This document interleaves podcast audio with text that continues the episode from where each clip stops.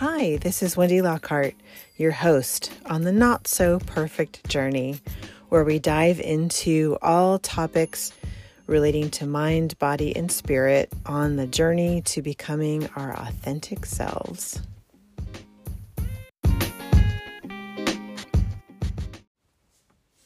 Hi, everybody. Welcome back to the Not So Perfect Journey podcast. This episode is about our relationship to nature and our authentic selves. My dad loved to be outdoors. We spent a lot of time hiking in redwood forests, playing at the beach, and camping on lakes. The kind of camping where you load everything in the boat and head out to a spot on the beach with zero facilities. In fact, my dad was so outdoorsy he took me up Mount Whitney, the tallest mountain in the continental United States, when I was just eight years old. I say took me up because he always joked he carried me for half of it. It was an amazing journey, two days up and one day down, pristine lakes and beautiful trees and plants. I also spent a lot of time with my paternal grandmother at her house in the desert, which sat on Old Route 66 in Arizona in the middle of nowhere. When I was there, we would feed the wild quail and tended her flock of many creatures, which included desert tortoises, geese, egg laying chickens, guinea fowl, a turkey, a parrot, and of course, dogs and a cat. We frequently went boondocking out in the desert around her house, discovering interesting rocks and trying to avoid getting stuck by cholla, which is a kind of cacti that can jump at you if you get near it. I have really fond memories of those treks. At this point, you may be asking, what does any of this have to do with authenticity? A lot, it turns out. For this episode, we'll be exploring the connection between our relationship to nature in the context of an authentic journey. I started reading a really wonderful book by British psychologist Sharon Blackie it's called If Women Rose Rooted A Life Changing Journey to Authenticity and Belonging. In the introduction, there is a reference to a conversation between Joseph Campbell, author of The Hero with a Thousand Faces, which outlines his version of a hero's journey. His hero's journey is based on mythological stories where the hero, who always has unknown amazing powers, is forced to set off on a journey to slay monsters and ultimately save his village or city. In most of those stories, women are relegated to the roles of unattainable lovers, monstrous creatures, or beautiful but deadly sirens. When asked by one of his female students about women making heroes' journeys, he replied, Women don't need to make the journey. In the whole mythological journey, the woman is there. All she has to do is realize she is the place people are trying to get to. Sharon Blackie disagrees, as do I. I think Campbell's position doesn't give enough credit to women's contributions. Her view is that women are very much enmeshed with the web of life on our planet, and that our journeys are necessary for us to step in and claim our ancient place as caretakers of the earth. It's time for women to step in and reroot ourselves up to the land. Women throughout human history have been the native guardians and caretakers, and that in finding our own authenticity, we can help take responsibility for the future of our planet through ecology. I had never considered authentic journeys in terms of ecology, but when I think about my own experiences, a pretty compelling case can be made. In a 2021 research study about children and their exposure to the natural world, the conclusion was made that a positive relationship between natural contact and children's health, especially for physical activity and mental health, should be public health priorities. The evidence supports pediatricians in advocating for equitable natural contact in children's places where they live and learn. The article went further, stating, however, Nature contact is not regularly experienced by all children because of urbanization, sedentary indoor lifestyles, and disparities in access to green space. Neighborhoods with more socio-economically disadvantaged residents and families of color tend to have fewer nearby residential parks and financial and transportation limitations that prevent access to parks and wilderness outside of city limits. This inequity extends to the school grounds in low income neighborhoods.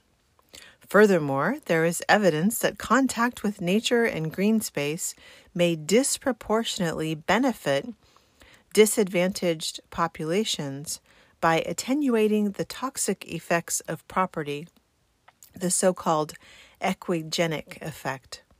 For these reasons, promoting nature contact and ensuring equitable access to green spaces could play a role in improving health outcomes and behaviors and reducing health disparities. Well, that's quite a bit right there, but there are also a handful of studies detailing the correlation directly between schools having a small nature preserve located on a campus that students can study and explore, and the decrease of behavior issues and increase in academic outcomes. In fact, when the United Teachers of Los Angeles went on strike a few years ago, one of the items on their demand list was each school having a nature area where students could grow native plants that would attract creatures and create a robust ecosystem on their school campuses. Another benefit of putting your hands in the earth and getting dirty is the positive impact it has on our microbiomes. Your microbiome is the producer of 90% of your serotonin one of your feel good hormones. In order for children and adults to have healthy microbiomes, we may need to do what humans did for centuries before us. We should be encouraging kids and ourselves to do what Mrs. Frizzle told her students on the Magic School Bus take chances, make mistakes, and get messy, especially the messy part.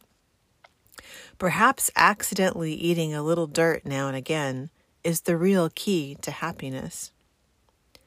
The fact is, we are hardwired to work in conjunction with nature.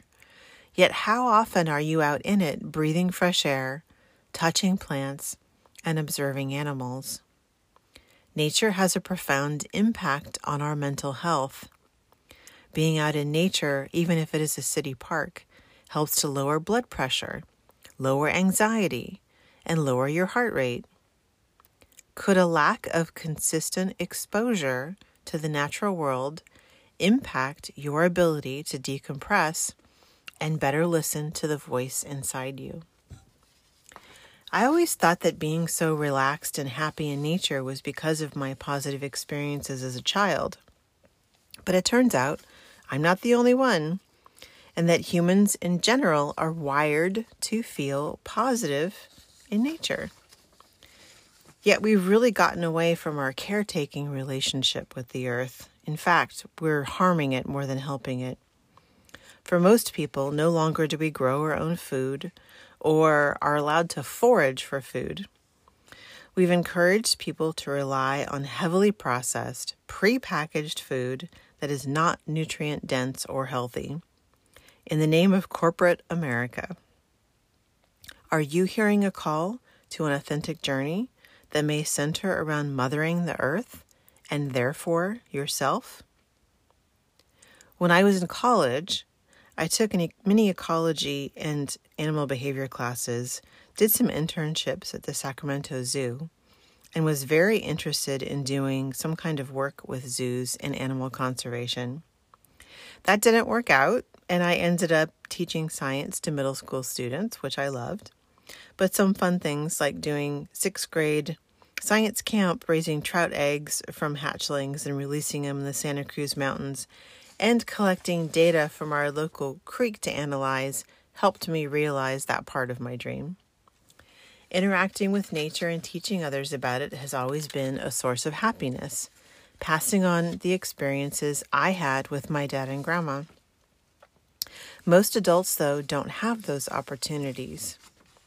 Is being in nature your happy place? The place where you can hear your thoughts, breathe in fresh air, and feel the sun on your face? One of the things I've been doing in my 50s now that brings me joy is adding native plants to my garden that attract birds, bees, and butterflies. Creating spaces for pollinators is one way you can make a difference in helping the health of our planet. It seems like a small thing, but learning about what plants do well where you live, I live here in the desert, feels very important to me. Especially if you live in an area like I do that has these lush, perfect gardens and water guzzling golf courses. None of those plants are natural to this area. Another thing I started doing recently is volunteering at our local zoo. After years of not living near one, I'm finally experiencing the dream of my youth, which is bringing me more joy than I thought imaginable. Our zoo does tons of local conversa- conservation, propagating plants and restoring habitat areas for desert tortoises, along with giving tortoise hatchlings a head start. I really feel this is part of my purpose and helping me to further trust and listen to the voice inside me. Our two hacks for this week are probably going to sound very obvious. First, get yourself outside. Hopefully, it's not too cold where you live. Maybe you can go on vacation somewhere. What plants and animals do you notice?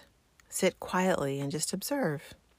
Breathe deeply and let your body relax. If it's possible, take off your shoes and ground your feet in the earth. Raise your hands high and let the energy of the earth flow through you.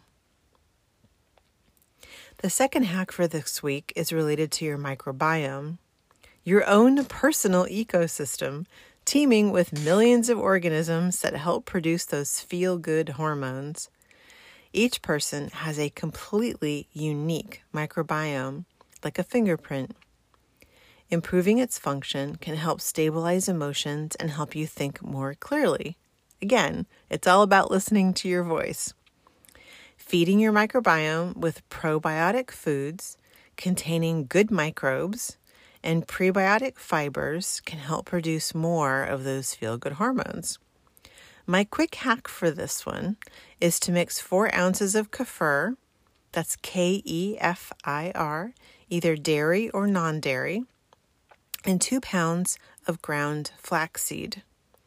The fermented kefir provides the microbes, and the flaxseed provides the fiber, which the microbes eat and digest.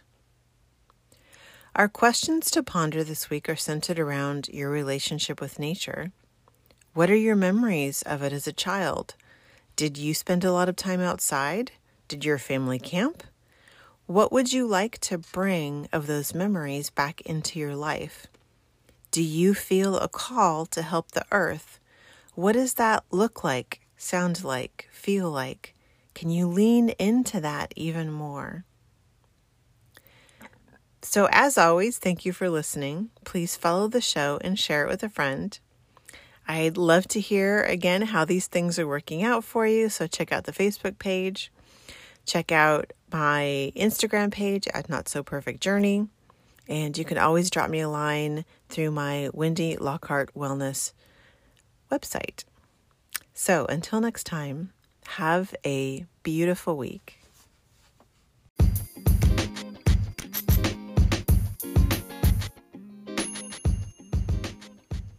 Thank you for listening, and don't forget to not let the perfect be the enemy of the good on your not so perfect journey.